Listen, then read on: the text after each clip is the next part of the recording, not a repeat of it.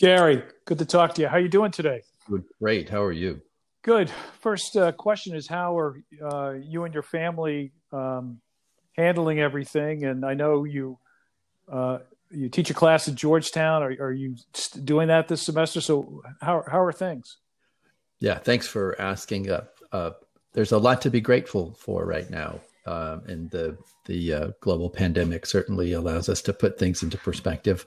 Uh, I've got my daughters and my wife at home. Um, they are all doing their classes online. My wife is uh, seeing patients online, and I am working from home. And I teach at Georgetown, and my classes are have moved to Zoom, uh, like everybody else's. And I'm learning a lot. I think I think there's some good goodness that'll come from this, is in addition to all of the um, you know the the damage and destruction. I think I think will come out of this uh, learning learning some new skills, and I think that's where uh, where my family is right now. Is we're we're thinking about what what the benefits and positives we can make of this might be. Yeah, I think that's a great point. I'm teaching a class with George Mason myself, and yeah. um, the good news is that the students are engaged, and um, you know we, we do have exchanges. It's a once a week class, but the you know the bottom line is it's it's no substitute for for interpersonal communication. But as you say, we're learning a lot from these technologies, and it'll make us better as we go forward if this is something we have to rely on hopefully only from time to time you know? right i agree, I agree. so um, i've been wanting to do this for a bit you were kind enough to uh, send me a, a preview uh, version of your book the economics of violence and um, one of the things that struck me well, a number of things struck me that I want to ask you about. As you know, my world is, uh, and it's partially your world, but your world is broader. But my world of AML, CTF, we're always looking for uh, different approaches, angles, information that can better shape our um, deterrence and being proactive in in a space that has evolved so much over over these these many years. And um, one of the things that uh, thematically that you go through in the book, and correct me if I'm making this too simplistic, but a criticism of policymaking and a criticism of the what I would call the national security infrastructure. Not that they're not working really hard, all of them, to try to address terrorism and money laundering and financial crime and every and all the other uh, activities, sadly, that go on, but that they're missing opportunities. And so I wanted to sort of open this up first to what what are the biggest opportunities that they're missing? Because I don't disagree with thing that we've always been critical of in the AML community was we've always felt that our agency partners didn't seem to partner, you know, lack of a better term, right. much as we'd like them to, even though we respect what they do. And you've taken that to a level that I had not seen before. Yeah, great, John. Thanks for um, first of all, thanks for uh, having me on your uh, your podcast here. I'm a I'm a big fan of of yours and all the work that you've done for for many years in this field, and and I've spent my career in this field as well. So to the extent that I'm I'm critical, I'm I'm critical in a in a in a self critical way. Uh, I'm a part of the problem as much as anybody else, and I'm trying to um, take a step back and offer a a scientific approach, a scientific method for thinking about violence, corruption, coercion, fraud, crime, and with an with a with a goal of helping us to better understand the world as it really is. And if we can better understand, then we can better combat these illicit activities. And let me start with an anecdote. I and I lay this out in the book, but I started my career in the U.S. Navy and uh, uh, trained to defeat the Soviet Navy in major battles at sea. And my first job out of college was the Gulf War, where you know we had a major military operations uh, in Iraq, um, uh, and after that, those first tours, I came back to the pen, to the uh, to the Pentagon, and then I went uh, to the Senate, and I was national security advisor in the Senate, and I started to be confronted with issues of of suicide terrorism, and I thought back over my career in the national security world, and I knew I was totally unequipped and unable to address suicide terrorism because I knew how to launch Tomahawk missiles from a thousand miles away to take out air defense systems. And that's totally irrelevant in a world of, of suicide terrorism. And this began my journey of thinking about illicit actions and actors and networks as a function of human behavior and the application of behavioral science towards towards violence, co- coercion, and crime. Um, and so, as opposed to, and this is where the criticism of the the national security infrastructure comes into play.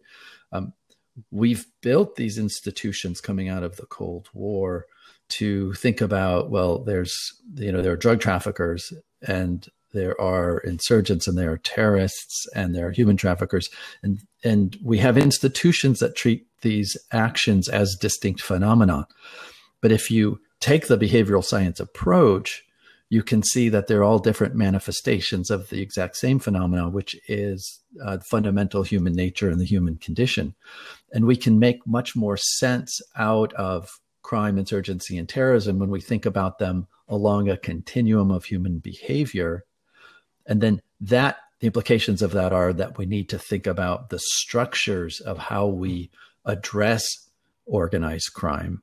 Um, I think we could be smarter about it, and that includes the AML and uh, uh, you know threat finance and counterterrorist finance regimes. You know, um, as I go through the book, and, and and part of the way you cover this is you look at three uh, dramatic examples of uh, individuals that we are all well aware of Pablo Escobar, Joseph Kony, and Osama bin Laden. And you, you sort of walk through each and how they um, used used violence or, or, when they used violence. And a couple things that struck me that I made notes of as going through the book you make this, and I realize everything is not a generalization, so I'm not putting words in your mouth, but you, you've made a statement early on in the book that insurgents are not bar- barbarians. And my question to you is really? Not some of them? Because and, and again it's not fair because your analysis is they're looking at the market. Is violence going to be the most effective way of getting what we want? So i get all that. But i also think not being trained like you are there are some people out there who are or violence is an option that they don't dismiss ever. And um, you may be right, and your research seems to point to say that they they use it when it's going to be the best way to get from A to B or, or however. But don't you believe?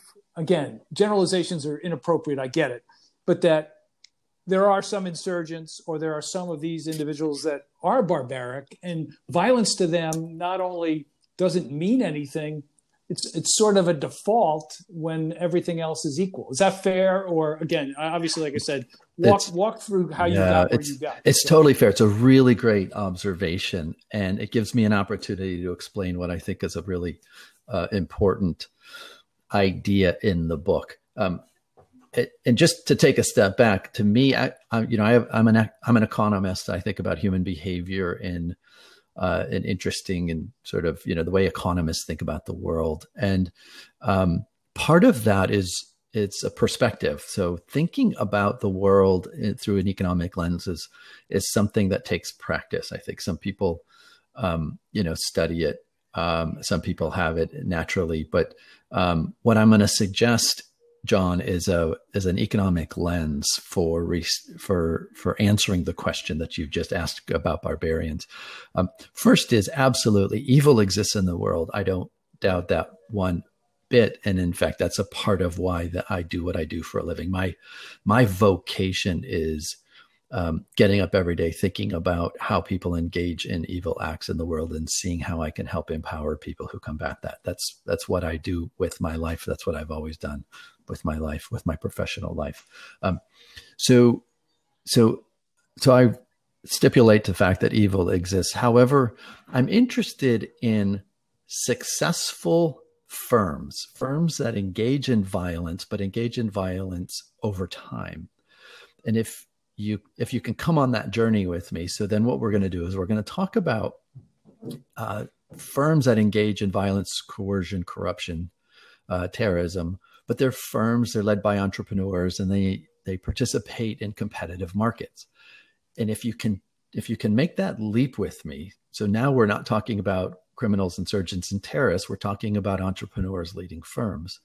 Then you have to go back to your question about uh, some people just like to kill, some people just like to blow things up. I would argue that the formula for a successful firm is the firm and the entrepreneur that understands violence is a cost of doing business. Very seldom is violence a revenue generator for the firm, but it's a cost. And if you spend all of your time on, on spending money, you will go out of business and you will not be a persistent player in the market. I'm interested in the successful players in the market. I'm interested in, you know, why Osama bin Laden leading Al Qaeda um, became as successful as he did, and why after we defeated Al Qaeda in Iraq, um, al Baghdadi and the Islamic State rose up and took its place.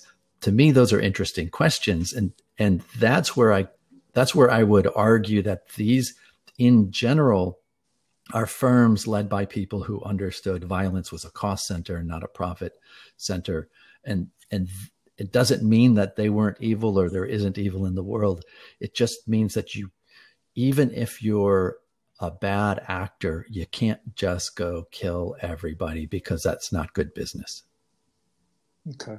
So, um, the other part of this that was fascinating to me is just being a total outside observer to the three examples that you use the examples of Joseph Kony and bin Laden and their utilization of religion or misutilization. Obviously, none of us are suggesting that uh, how they characterize religion is remotely the way most do. So, so I'm not I'm not stipulating that they were correct. But when you talked about Kony, um, and the numbers are just mind-boggling. The number of uh, children and, and women that were and girls that were impacted by what they did. But there was something in the book that said something to the effect that rather than uh, using that as religion as motivating reasons for violence, you said he would rely, Kony would rely on ethnic ties and religious imagery just as a tool. I, I would stipulate that I 100% understand that point because they're not, in my view, they're not religious people. They're using religion uh, as a tool. So, so I'm assuming that was your point. So you were, in, in, a way, agreeing with me, somebody who doesn't know this space at all, saying, yes, we read in many places that they would use religion going against the infidels or that Kony was this somehow mythic figure, when in reality, they both knew that using religion was going to get some people to follow them. And so they weren't religious. They, it was just, as you say, a tool to get to a means to an end, as it were. Yeah, that's exactly right. So re- religion is a tool, ethnicity is a tool, um, various uh, messages of, of injustice um, are tools. And there's this there's this underlying human instinct to divide into us versus them. And uh, uh, social science literature, philosophy, lots of academic disciplines talk about this um, this innate drive towards us versus them, or tribalism, or um, you know, just picking teams and picking sides. It's something that humans right. are hardwired to do. So if you're operating in an environment where there's an opportunity to gain power. There's a power vacuum, and you want to challenge for power and you want to organize. Um, you have to come up with narratives which get people to join your side. And mm-hmm. religion or religious identity is is often a very nice and powerful way to do that. So in the Joseph Kony story, he wanted he he got shunned uh, by the the you know the the woman who was kind of politically dominant, and so he decided that um, he wanted to challenge her for political dominance. And so, in order to do so, he needed to have a story uh, that was in part based upon a religious identity, also an ethnic identity. Now, what I'm not going to say is I'm not going to say he wasn't religious. I'm going to say that it, it's, and this is a strange thing to say, and it, and it might sort of provoke you, John, but uh, the readers in general. Um, I'm I would go so far as to say I don't really care if the entrepreneur is religious or not. I just know that they're going to use religion as a part of their story because it's good business to do so. So Kony may or may not have seen himself as a pious person, and same for Osama bin Laden, uh, same for Pablo Escobar. But religion played an important role in their ability to uh, organize and to coalesce people behind their movement. They needed more than that, but it certainly tends to be an important part of the story. If you think about organizations throughout the world and throughout history, organizations that successfully engage in violence over time very often have a religious component to the group identity. Right. Yeah. No, that, that I think you make that pretty clear in the book. Another part of the book that I found interesting, um, you go back and look at parallels to other criminal organizations and talk about how you do some of that in your in your classes at Georgetown, but the section under insurgency where you walk through what you've asked your students, for example, what enabled the creation of the Cosa Nostra. Yeah. So, what, how was it created? How did they succeed? Uh, how did they weaken? And um, I'm, I'm a, again, assumption's the wrong word, but I'm assuming that based on that, that's that your that's your analysis with these other organizations because a lot of the bullet points under each you could use for Al Qaeda, you could use for Medellin cartel, uh, whatever yeah. organization Kony was involved in. But yeah. I thought that was an interesting way to sort of map it it's out. A, it's a great exercise and something that uh, that the reader uh, hopefully will walk through when they read the book.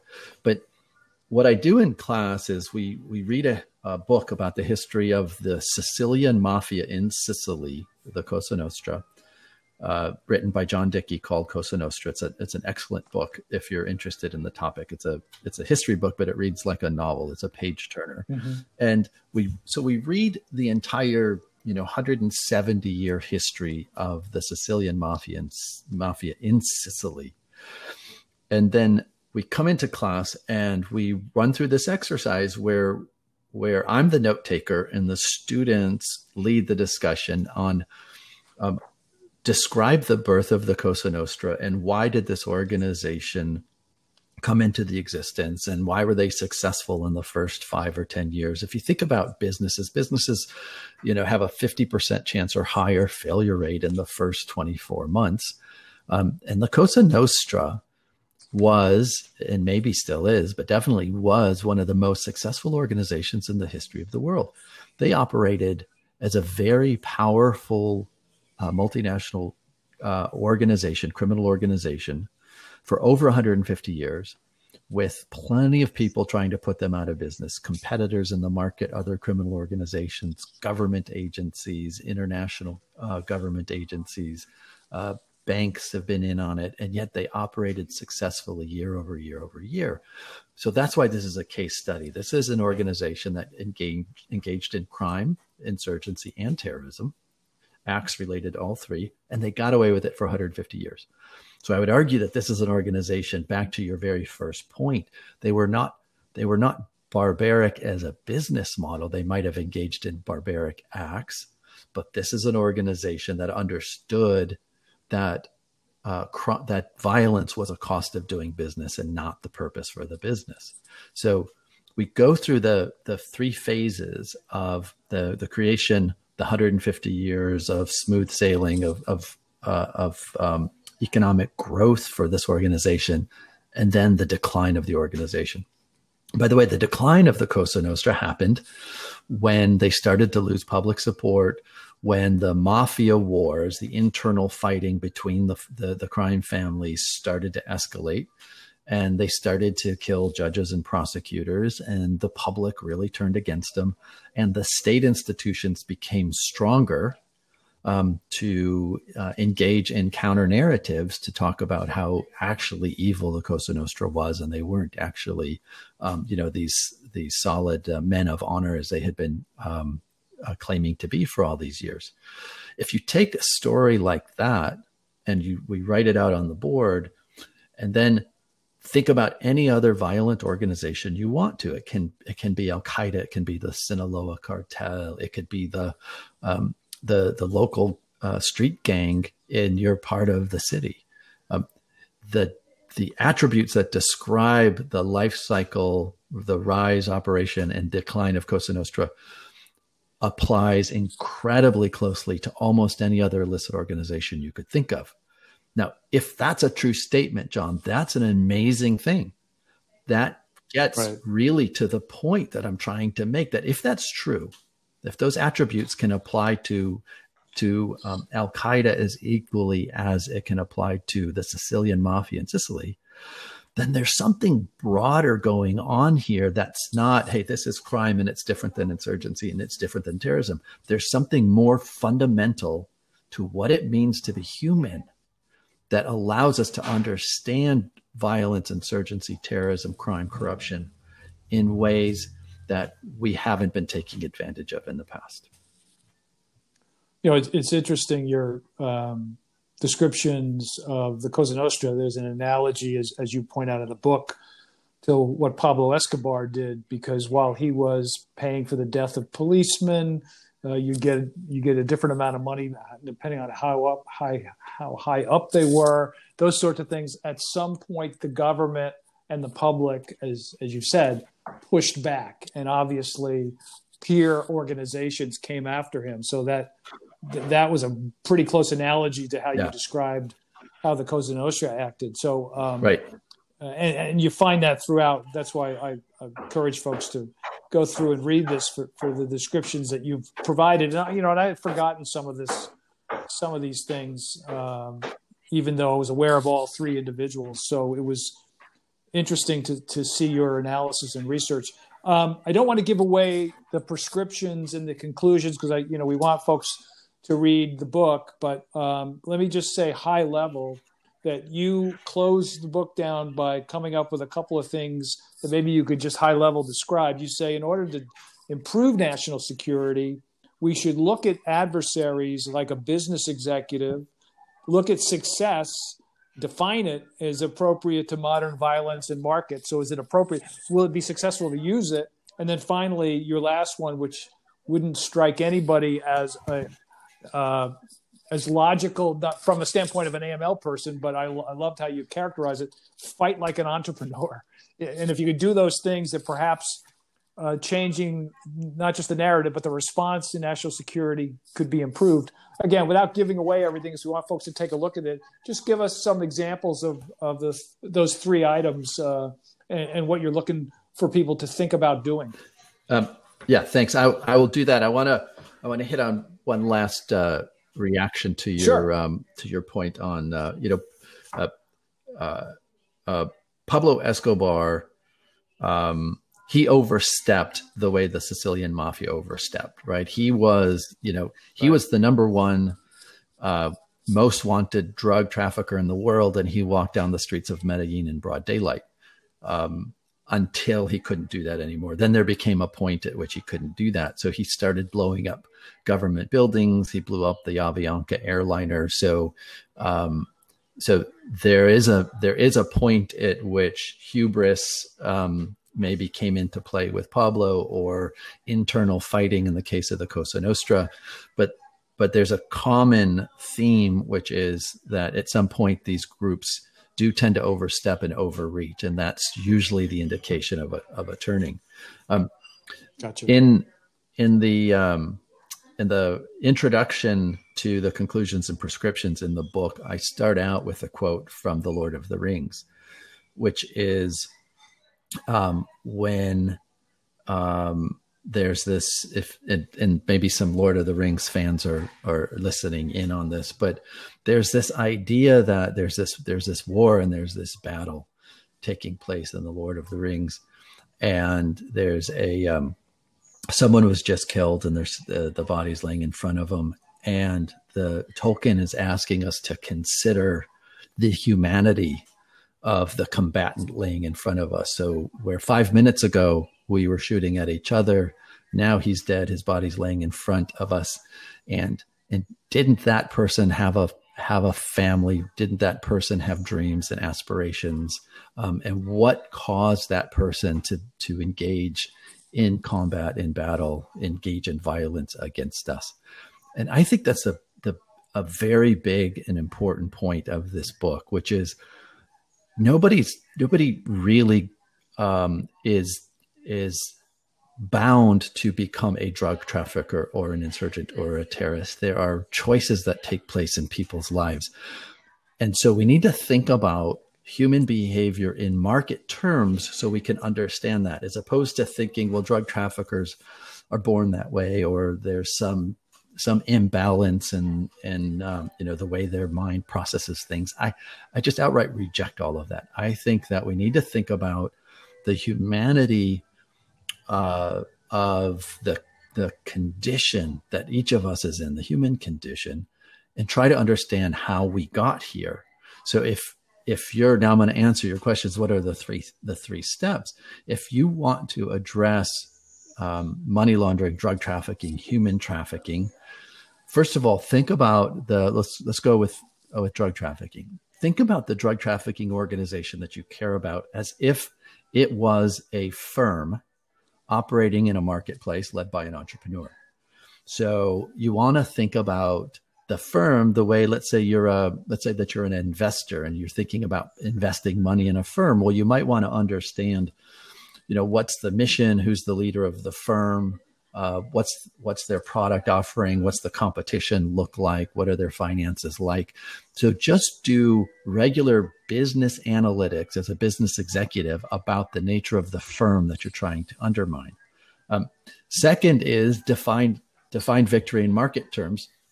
You know uh, a couple of months ago john the united states killed the leader of the iranian uh, al-quds forces and. I wrote about it at the time. And this is a great example of defining victory in market terms. We killed the leader of the firm. If you think about the Quds forces as a firm and the leader as the entrepreneur of that firm, we killed the entrepreneur, we killed the leader of the firm. But you have to ask yourself, well, is that like, what did that do to the market in which the Quds forces operate? The Quds forces are the um, aspect of the Iranian military that engages in international terrorism. They they operate outside of Iran's borders and they kill and blow things up and kidnap people. Did we have an impact on the Quds forces by killing the leader? Or did we just move somebody out of the way so the next three people in line can compete to try to get promoted to that job? And maybe somebody's going to be better than the person we killed. I don't know the answer to that, but that's the kind of structured thinking I'm suggesting that we do is we think about the the Quds forces as a firm. We think about defining victory in market terms, meaning did we just kill an evil person, which is okay if if if that's the goal, or did we undermine the firm, or did we allow competing firms to take market share away? Um, so the third thing is that we should fight like an entrepreneur. So if we think about if we want to diminish the ability of Quds forces to exert power and influence in um, in Syria, for example, or in Israel, or in Lebanon, or somewhere, um, how do we compete against them as a firm competing against another firm? So that's the third point: is fight like an entrepreneur. In, in economics literature, an entrepreneur is the person who makes resource allocation decisions so we make resource allocation decisions about the deployment of U.S. resources. Um, that includes the U.S. military, but it includes um, USAID, it includes the State Department, it includes access to international financial institutions. And John, it includes the ways in which we deal with and partner with financial institutions. And we have to think broadly about all of these tools and not just our military terms, because that's what a good entrepreneur would do. Well, Gary, I think people would definitely benefit from looking at your analysis. And as I said in, in a review I did, uh, it's always valuable for the AML professional to get additional data points, if you will, which this clearly could be. So, in, in a couple of minutes that we have left, I know we could spend another long period of time on this, but uh, and maybe we'll do this again in the future. I want to get your initial reaction because you've testified about uh, the AML CTF space. There's obviously legislation going on in the House and Senate, and given the environment, who knows if it's going to see the light of day in this particular congressional session. But there's been more action than I've seen since frankly, since the Patriot Act. Thematically, uh, as an outside observer, as an economist, somebody from the national security space, what do you think should be the focus? There can be many, but what do you think should be the overall focus of trying to reform an infrastructure that clearly has been around? I would argue since the mid 80s. They say since 1970, but that's not really accurate. It really started with the Money Laundering Control Act and obviously been add ons without any subtractions or modifications. Given your experience, what should be the focal point of trying to improve an infrastructure so that we can be better at deterrence, prevention, and you know re- re- response and being being proactive. So the the key to this is thinking about money launderers and drug traffickers and human traffickers as humans, and I don't think we do that. I think we we have a legacy system based upon rules which are rigid and don't change very frequently. And any self respecting money launderer knows what all those rules are and does a pretty good job of right. avoiding them. So we have a system today that is incredibly expensive to deploy and operate and incredibly inefficient at finding any um, money launderers or drug traffickers or terrorist financiers um, that are sophisticated. Um, so I think we need to think about uh, the marketplace for money laundering, drug trafficking, and all these illicit activities as dynamic with adverse with um, adaptive adversaries who change their pattern of behavior. But what we have available to us now in the world of machine learning is we have the ability to build tools that identify patterns of behavior very quickly. Um, as you know, Giant Oak, the company that I founded, is heavily engaged in uh, machine learning and artificial intelligence for uh, right. for AML and CDD and KYC purposes. Um, the concrete step, so the, the the broad picture is we need to adopt technologies that can adapt to patterns of human behavior. And fortunately, it exists, and uh, uh commercial companies, Facebook, Amazon, Google, they're all doing this. We can be doing this on the um, on the financial crimes, AML, KYC side. Um, no reason not to. The technology is here and it exists. Um, how, so encourage encouraging innovation, which absolutely. is one of the themes of the legislation. Innovation, and specifically, sense, let me give what what I think is the the the most helpful, specific, concrete thing that we can do in the short term. And this comes back to where you opened up, John, which is collaboration. Um, right now, financial institutions generate SARs they send them to FinCEN, and FinCEN says, Thank you very much. I've got it. Um, if you want to build a machine learning model that does a better job of identifying patterns of human behavior that law enforcement and the national security community wants, then law enforcement and the national security community need to share what those patterns of behavior are with the banks. The banks can generate the right. data, but in in technological terms, what we need to build models is called ground truth. So I need known money launderers to build a good model for known money for money laundering. In the absence of that, I train my money laundering models on last year's SARs. Now, if last year's SARs are 95% wrong, then I'm using machine learning to train this year's model to generate 95% wrong data, but I'm doing it at, at a lower cost. That's not why we do this. We are engaged in a very noble mission, John. We are we are protecting the sanctity of the financial system so that way it's harder for people to launder money, kill things, blow things up. We're fighting to make ourselves and our communities and our families safer. That's not create bad data, bad data at a cheaper cost. It's create good data. We need government and banks and regulators to work together to get good training data to the banks so banks can build better models to send higher quality data to FinCEN.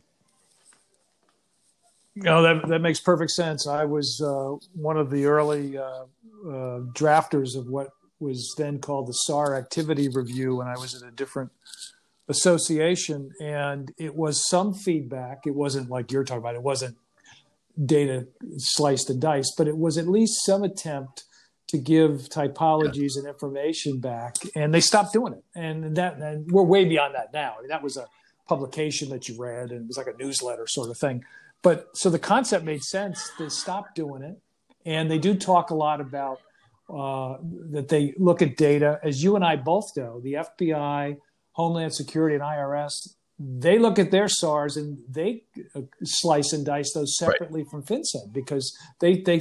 So we're not working together on this thing. So I, I think overall uh, it makes perfect sense. Uh, my caution on not on what you said, but on general in this space is that the smaller banks, unfortunately, haven't had the access to uh, to the technology that they could use. But we could we could deal with that. That's we right. could figure that out. We could help the community Absolutely. banks and, and I, I, think I think there's no shortage of enthusiasm for getting the community banks. Um, you know the technology they need at, at right. prices that they can afford. I, that's going to happen.